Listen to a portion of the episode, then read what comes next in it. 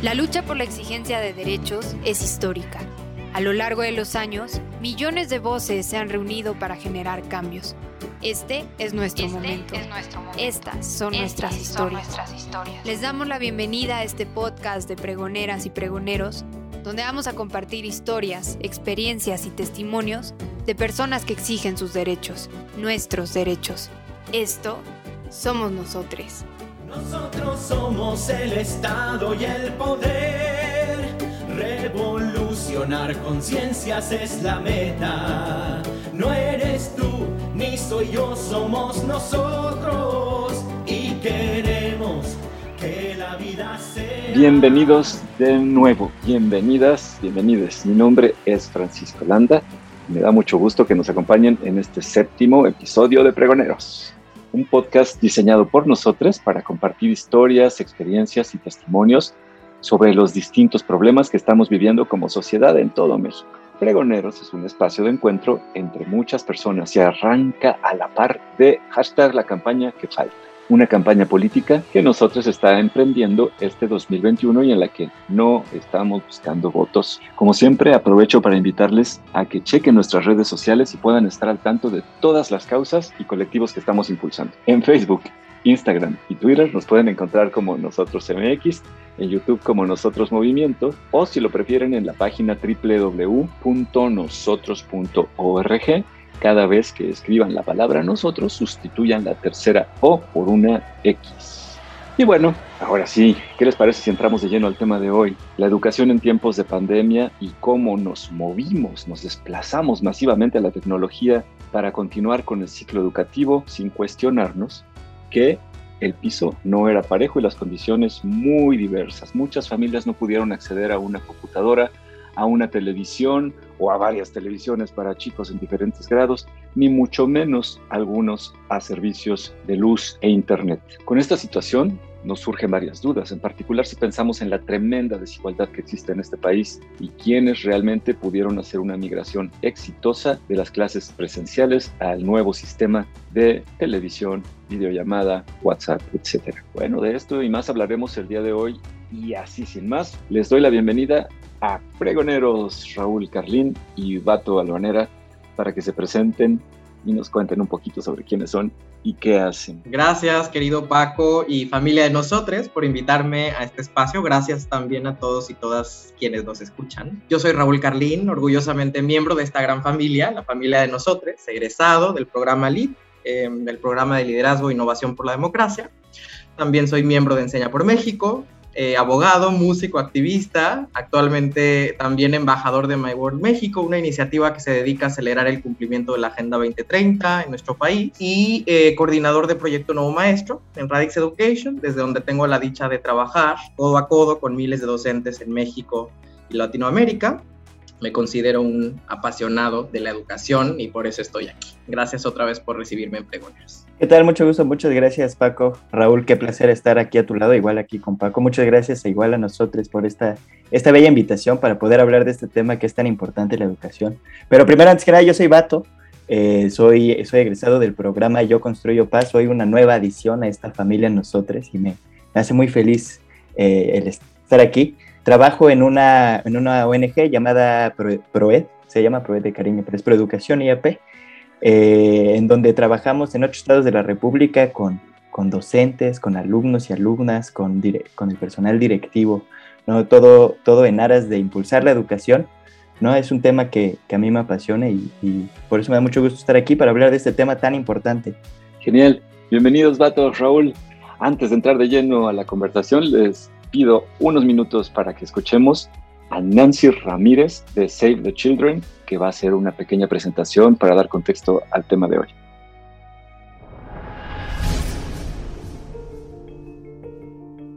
En materia educativa, la pandemia por COVID-19 ha desatado también uno de los mayores retos que ha enfrentado la humanidad. Una generación entera a nivel global vio interrumpida su educación. Alrededor de 1.6 billones de niñas, niños, adolescentes y jóvenes en el mundo dejaron de asistir a la escuela. Y en México son más de 25 millones solamente de educación básica quienes dejaron las aulas desde marzo de 2020.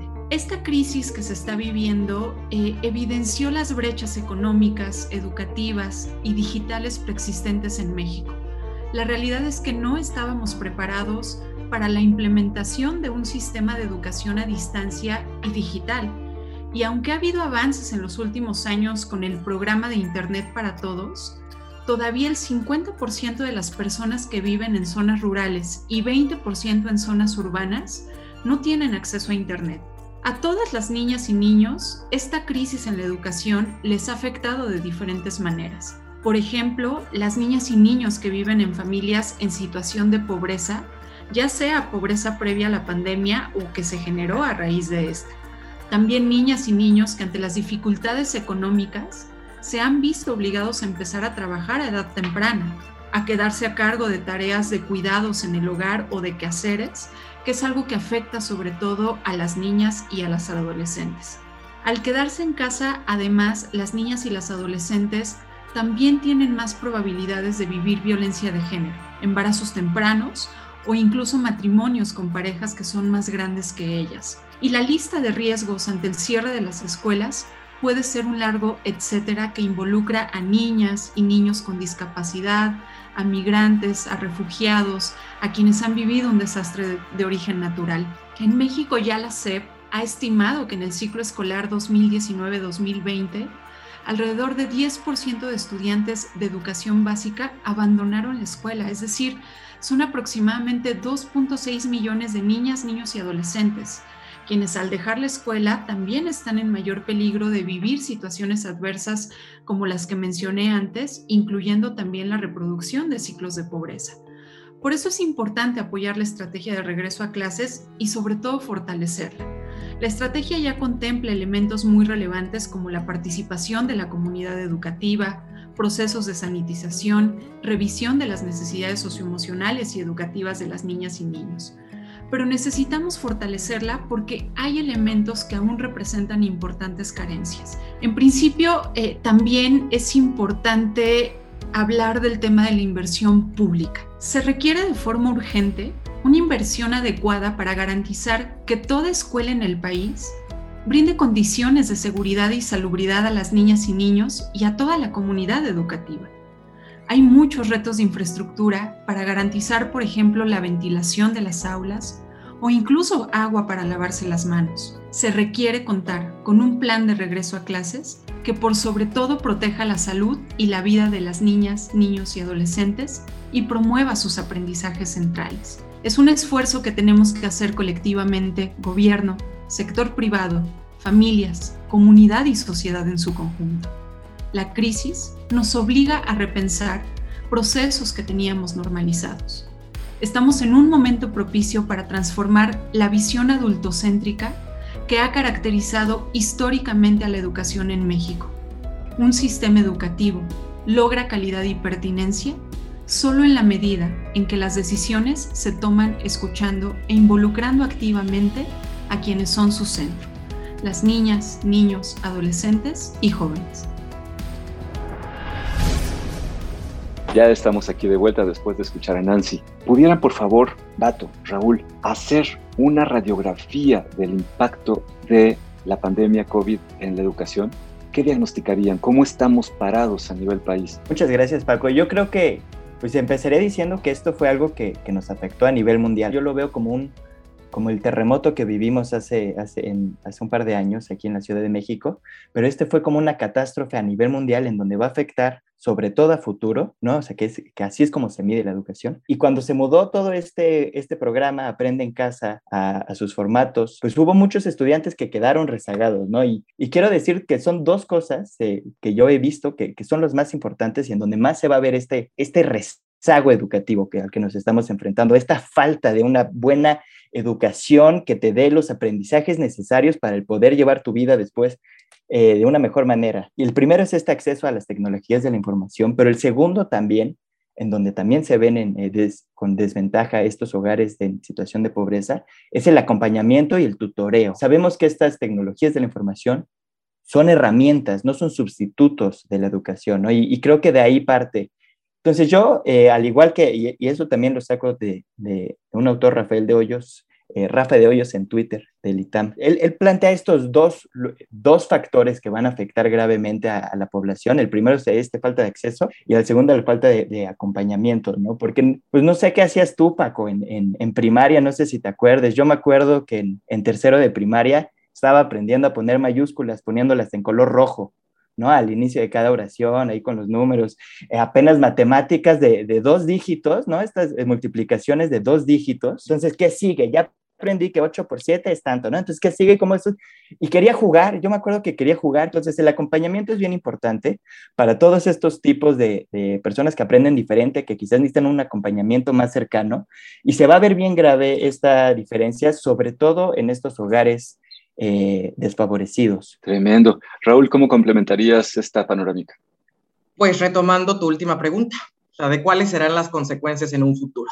Y creo que lo más trágico de todo este asunto es que hoy por hoy, ¿no?, aunque ya contamos con, digamos, un primer panorama de la realidad educativa actual de México, gracias a ciertos datos que se han ido recopilando, que ya proveyó, por ejemplo, el INEGI en esta encuesta para la medición del impacto COVID-19 en la educación, la ECOVID, 2020, sí me parece que el impacto de la pandemia por COVID-19 en la educación en México sigue siendo inconmensurable. Es decir, creo que todavía no logramos dimensionar que en el ámbito educativo, tan solo en el último año, 2020, hemos retrocedido acaso otros 10. Y en ese tenor que tendríamos que estarlo pensando. Tenemos una década de retraso. ¿Dónde estamos parados?, preguntabas, Paco. En un túnel en cuyo final todavía no se ve la luz. Por motivos asociados a la COVID, déjame hablar de México, o por falta de dinero o recursos, no se inscribieron 5.2 millones de personas, Paco, al ciclo escolar 2020-2021. ¿Y cuáles son esos motivos asociados a la COVID-19 para no inscribirse en el ciclo escolar?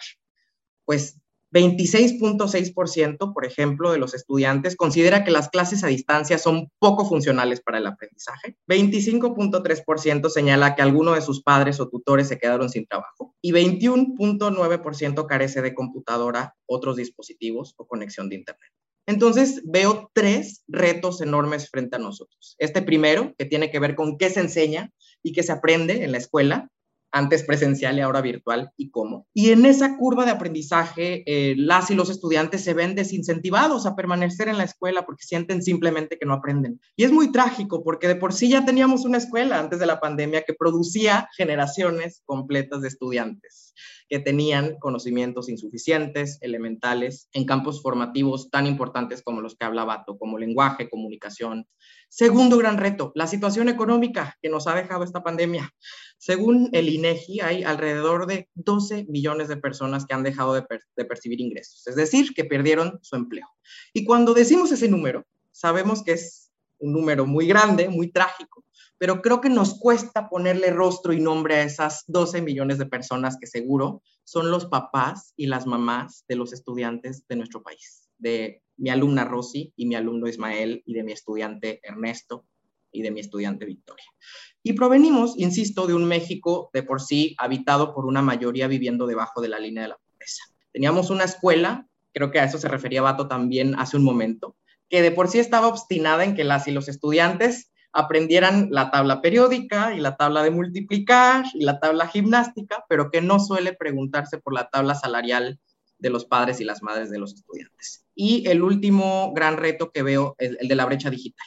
Y hay que decir lo obvio, no hay internet en los hogares y en la mayoría de las escuelas de este país. Y el acceso a internet es un derecho humano que debe ser reconocido y garantizado en todos los hogares y las escuelas del país. Y vamos muy atrás también en el tema de la conexión, de la conectividad y el acceso a la tecnología de nuestras y nuestros estudiantes. Un montón de terrenos conflictivos, de retos a resolver, y esto nos va a llevar a nuestro siguiente bloque en el que hablaremos del papel del gobierno y del Estado. Pero antes vamos a una pequeña pausa.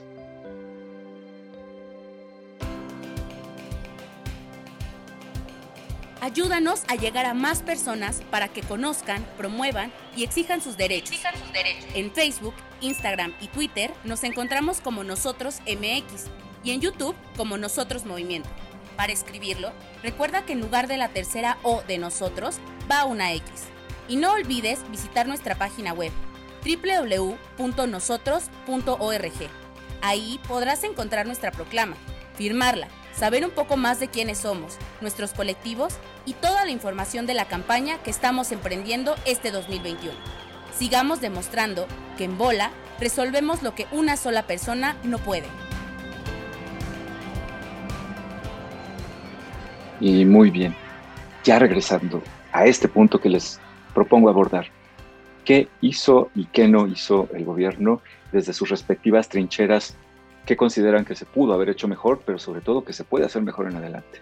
Digo, yo primero, me voy a delatar, yo soy un optimista.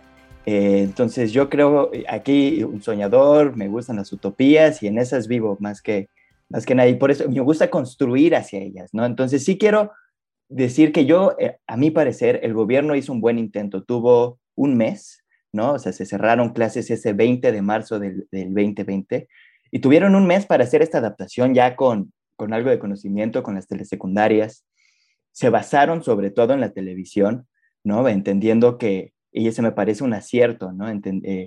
Basarse en eso que tiene una penetración del 92% en los hogares de este país, ¿no? Por ahí me parece que fueron bien. Complementaron con internet, complementaron con radio, complementaron con cuadernillos, pero sin duda hizo falta. En esta encuesta que hizo el INEGI, que mencionó Raúl, también sale que, por lo menos en primaria, que es donde más le he leído, el 70% de las y los estudiantes llegaron a estas herramientas, si fuera a través de una TIC, por el celular. Y eso es algo que se ve mucho en Proed, se ve mucho en las y los estudiantes y docentes. Yo creo que WhatsApp ha ayudado, ¿no? Claramente entendiendo que hay poco acceso a internet, ¿no? O sea, hay poco acceso a internet y hay que y el que es no es el más rápido, no es para ver Netflix, no es para descargar videos, ¿no? Es más bien como una imagen, ya se empieza a complicar, los GIFs y por ahí va la cosa, los stickers, ¿no? De una, mandando calificaciones por ahí. Entonces sí creo que se ha hecho bastante para esta adaptación. Sin embargo, también creo que falta, y yo aquí lo que yo creo que hace falta es ver a futuro, es entender el contexto en el que estábamos y buscar con políticas públicas que se enfoquen en la nivelación, sobre todo de aquellas personas que más perdieron con la pandemia, que menos acceso tuvieron a las TICs o que menos acompañamiento tuvieron. Creo que debería de ir por ahí, buscar, como siempre, ¿no? Y como lo hacen nosotros, trabajar en bola, trabajar en conjunto, sociedad civil, el gobierno, fundaciones, que ya tenemos esta experiencia, para poder seguir impulsando la educación y sobre todo, y algo que también venía mencionando Raúl y que sí me dio la razón, también era esta escuela que se basaba en las matemáticas y sobre todo en español y matemáticas, ¿no? Son como las principales, pero también tenemos que enfocarnos en el lado socioemocional, preguntarnos cómo vieron ellos la pandemia, ¿no? Ellos se encerraron, y también lo menciona Cintia Moncada en el episodio 2 de aquí, de Pregoneros, ¿no? Que habla sobre cómo olvidamos a la niñez. Si de por sí no les dábamos voz, ahorita los eliminamos, ¿no? Tomando sus palabras.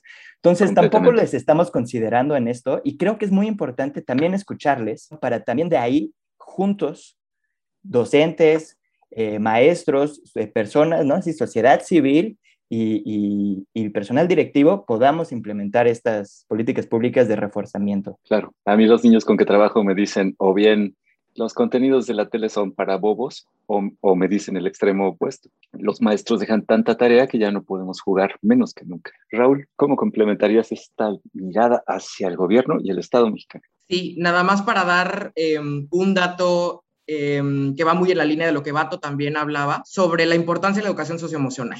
Les quiero compartir los resultados de un estudio realizado por el Instituto Nacional de Salud Pública de México en el 2020, que reveló que nuestros niños, niñas y jóvenes aumentaron su nivel de estrés por 3 causas primordiales. La primera, en el 60% de los casos, por la afectación de la economía familiar, ¿no? La segunda, que tiene que ver con la pérdida del empleo de sus padres, y el 18% por el fallecimiento de algún miembro de su hogar. O sea, estamos hablando de que nuestros estudiantes perdieron muy probablemente a su familia. Y eso creo que es muy importante decirlo, porque no podemos seguir solo hablando de matemáticas y español sin reconocer que hay una realidad ahí emocional para él. Pero déjenme volver al tema del gobierno. Empiezo por qué sí hizo y me voy a permitir ser un poco menos optimista que mi querido Bato. Creo que lo más relevante que hizo fue aprender en casa. pero estamos hablando de que la iniciativa más visible del gobierno mexicano para dar respuesta a la crisis educativa más importante de las últimas décadas en México fue un programa de televisión. No significa que eso sea un despropósito. Hay casos exitosos de programas de televisión pública, canales de televisión pública en otros países que son realmente pedagógicos. Pienso, por ejemplo, en el canal Encuentro de la Televisión Pública Argentina, el cual les recomiendo mucho.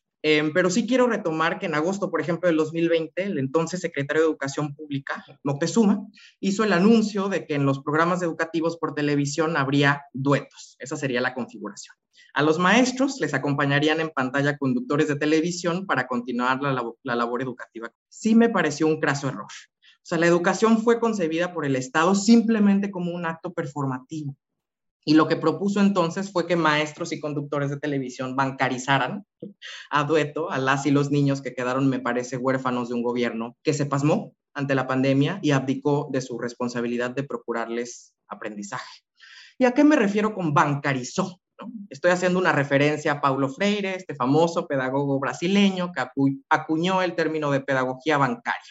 Es decir, esta pulsión de la educación formal de reducir a las y los estudiantes a objetos, como si fueran cajeros automáticos, en los cuales hay que depositar conocimiento.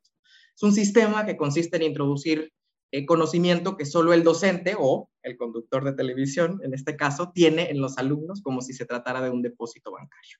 Y eso me parece que fue lo que propuso el Estado mexicano, que un par de señores masivamente en televisión nacional, sí con una cobertura del 92% de los hogares, depositaran conocimiento desorganizado, descontextualizado, en muchos sentidos intransferible en los estudiantes mexicanos. Y por otro lado, propuso, sí, transitar al aula virtual, pero sin decirnos cómo es que las y los estudiantes mexicanos iban a poder tener acceso a conectividad y tecnología. Y pasó, me parece, lo peor, que arrastramos los peores vicios de la escuela, antes confinados a las 4 paredes del aula presencial, ahora las 4 aristas de una pantalla. Es decir, creo que lo que pasó en México fue que escolarizamos nuestras casas, ¿no? En un proceso que Manuel Gil Antón llamó la escuela intrusa. Es decir, la escuela se infiltró por las rendijas de nuestras puertas y nuestras ventanas hasta nuestra habitación, en donde se instaló. Con todo y lo de la tarea, ¿no? Que por supuesto creo que solo impide el desarrollo de nuestras infancias. Y creo que dejamos intocada, déjame insistir en esto, Paco, Bato, la manera en que se enseña y se aprende en México. Y por último, ¿qué no hizo el gobierno? ¿Qué pudo haber hecho mejor? Escuchar. Creo que es algo que le parece que parece que le cuesta mucho. Escuchar lo que las comunidades educativas tenían por decir. Escuchar la enorme experiencia que acumulan las y los docentes mexicanos, que hicieron de todo, pero por sí solos, muy poco acompañados para adaptarse a esta nueva realidad en las que se les dificultaba incluso poderse poner en contacto con sus estudiantes. Hay ahí historias verdaderamente inspiradoras que revelan la tarea titánica de docentes, una tarea titánica que no debió serlo, ¿no? Una tarea que debió haber sido acompañada, apuntalada por el Estado, que se organizaron para tener en contacto en la modalidad virtual con estudiantes que tenían conectividad y tecnología. Y con los que no, se generaron todo un sistema que activó a sus comunidades, a los vecinos, en donde se estableció que la tiendita de la esquina iba a ser el centro en donde los padres de los estudiantes pudieran recibir materiales, cuadernillos e inteligir. Entonces, hago ese diagnóstico en torno a la respuesta del gobierno mexicano ante esta crisis. Y ese déficit de escucha peligrosamente conduce a un déficit de evaluación colectiva, de mejora continua colectiva, y de establecimiento de soluciones colaborativas y corresponsables. Y aquí les pediría que abordáramos este tema. Si el Estado somos todos, ¿quiénes somos los que de alguna manera podemos contribuir a que en este tenor de corresponsabilidad las cosas pinten un poquito mejor para el futuro? Yo voy a empezar como con 4 ideas, además, no solo de con quiénes, sino como con cómo, que creo que también es importante, ¿no? Porque creo que todos y todas nos tenemos que sumar. Una disculpa si en algún momento no hablé con el lenguaje incluyente. Realmente lo estoy intentando y sigo en esta curva de aprendizaje. Pero bueno, y me gustaría empezar con 4 ideas y finalizar otra vez con una utopía o con un sueño, ¿no? La primera idea es donar equipos. Estamos viendo que hay una falta de acceso a estos recursos. Hay muchas ONGs, muchas organizaciones que están recibiendo computadoras, laptops, tabletas, teléfonos y ya se están metiendo. Veamos si puede funcionar los módems. Vamos a ver cómo podemos hacer para que lleguen, sobre todo para lo que queda de esta pandemia que no sé cuándo vaya a acabar, no sé cuándo este confinamiento vaya a acabar.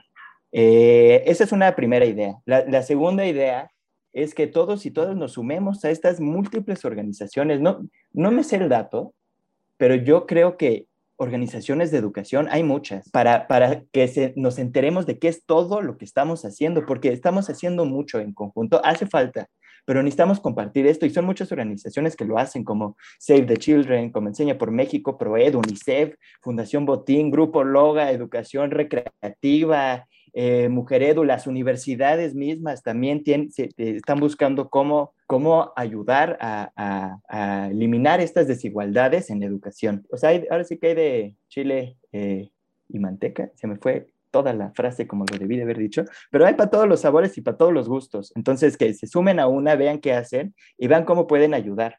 La tercera es seguir presionando estas políticas públicas que sean de reforzamiento, ¿no? Eso creo que es muy importante, seguir, buscarle, ver quién lo está haciendo y que lo haga y exigir que lo haga la SEP, ¿no? Esta es una emergencia y eso es lo que quiero decir. Todos y todas nos tenemos que sumar, y quizás esta utopía es tener un programa masivo de voluntariado el siguiente verano, cuando acabe esta pandemia, si es que acaba esta pandemia para el siguiente verano, en donde millones de personas nos sumemos a compartir el conocimiento. Yo soy de la idea, y yo tengo el privilegio de haber estudiado en una universidad y de tener conocimientos, una preparatoria, una secundaria, y estoy seguro que pueda ayudar a impulsar la educación de quienes por la pandemia quedaron un poco atrás en el acceso a esta educación de calidad, para compartir un programa de voluntariado.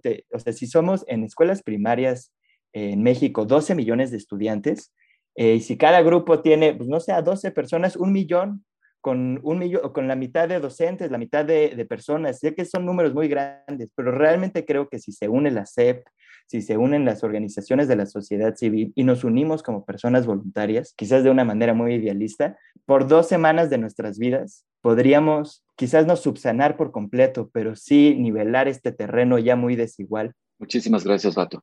Raúl, ¿cómo cerrarías? Pues cerraría diciendo que en esto estoy irremediablemente de acuerdo con Bato. O sea, a esta emergencia educativa hay que entrarle todos, todas, todes. No se trata de antagonizar con el Estado, se trata de colaborar con él, porque como bien lo reafirma Bato, esto es una emergencia. Y primeramente creo que en ese sentido hay que dimensionar el tamaño del problema para poder proponer una solución de tamaño proporcional y presupuesto proporcional, como bien también nos decía Nancy Ramírez. Yo creo que es necesario un movimiento nacional con las comunidades educativas, nunca a pesar de ellas, cuyo objetivo fundacional sea combatir el rezago educativo en todas sus formas. Sí, poniendo atención a campos formativos clave, pienso en lenguaje y comunicación y matemáticas, otra vez, pero sobre todo también con aprendizaje socioemocional transversal. O sea, no olvidemos esto. Creo que al regresar a la escuela, ahora en agosto o eventualmente cuando suceda, tendríamos que estarnos preguntando en cada escuela de este país, ¿qué demonios pasó en 2020? ¿Qué perdimos? ¿Qué nos quedó? ¿Qué viene hacia adelante? Creo que sí, lo más urgente hoy es impedir que haya aún más deserción. Hay que volver a subir al barco de la educación a esos 5.2 millones de estudiantes que no se inscribieron al ciclo escolar 2021. Hay que ir a por ellos. O sea, nada más para que ustedes lo tengan, se los paso al costo. Un estudiante que no termina la prepa es un estudiante que reduce su esperanza de vida 5 años frente a los estudiantes que sí la terminan. No estamos hablando simplemente de ir a la escuela y ya. Se trata de que si vas a la escuela y terminas la prepa, tienes acceso a un mejor salario en el futuro, tienes acceso a mejores servicios públicos, tienes acceso a más y mejor salud. Estamos hablando de las vidas de las personas. Es por eso que esto es una emergencia. Necesitamos programas, sí, nacionales, pero situados, contextualizados, de profesionalización docente. Las y los maestros de México, se los aseguro, se quieren capacitar, quieren actualizarse. Necesitamos pedagogía política en las escuelas de México. Este suele ser uno de mis leitmotiv. Necesitamos educación para la ciudadanía. Necesitamos que haya educación, que haya internet en cada escuela de México. Y necesitamos proyectos de alto impacto social provenientes de y para las comunidades. Que la escuela sea vista de nuevo como el centro, como el corazón, como el ágora de la ciudad. Y en esto sí soy optimista como Bato y prefiero hacer caso al optimismo de mi voluntad por encima del pesimismo de la inteligencia, como decía Gramsci. Podemos y podremos solo si lo emprendemos, si emprendemos esta tarea todos y todas. Raúl, Bato, no saben cuánto les agradezco, les agradecemos por su claridad expositiva, pero sobre todo por su espíritu, porque se siente la manera en que están comprometidos con esto. Gracias por contribuir a que más personas conozcan, promuevan y exijan sus derechos. Y a todos quienes escuchan, pues los invitamos al siguiente episodio de Pregoneros, Pregoneras, este podcast que acompaña la campaña política de Nosotras en 2021, hashtag la campaña que falta. No olviden echarle un ojo a nuestras redes sociales y sobre todo visitar nuestra página web www.nosotros.org, sustituyendo la tercera O por una X cuando la escriban y por una E y por una A o por una O a la hora que lo digan, para que puedan leer y firmar nuestra proclama. De este modo puedes sumarte y formar parte de esta gran bola organizada, de este gran movimiento. Les agradezco también en la realización, diseño sonoro y producción a Moisés Montiel y a Andrea Orcasitas. Hasta muy pronto. Este fue el podcast de Nosotros, Nosotras, Nosotres, de las pregoneras y pregoneros con quienes nos organizamos en una campaña continua para exigir nuestros derechos. No olvides estar al pendiente de nuestras redes sociales en Facebook, Instagram, Twitter y YouTube. Y recuerda que nuestro podcast está disponible en Spotify, Apple, Google o donde prefieras escucharnos. Si nuestras voces te gustan, ayúdanos compartiendo el contenido que creamos para que más personas conozcan, promuevan y exijan sus derechos. En Volar resolvemos lo que una sola persona no puede.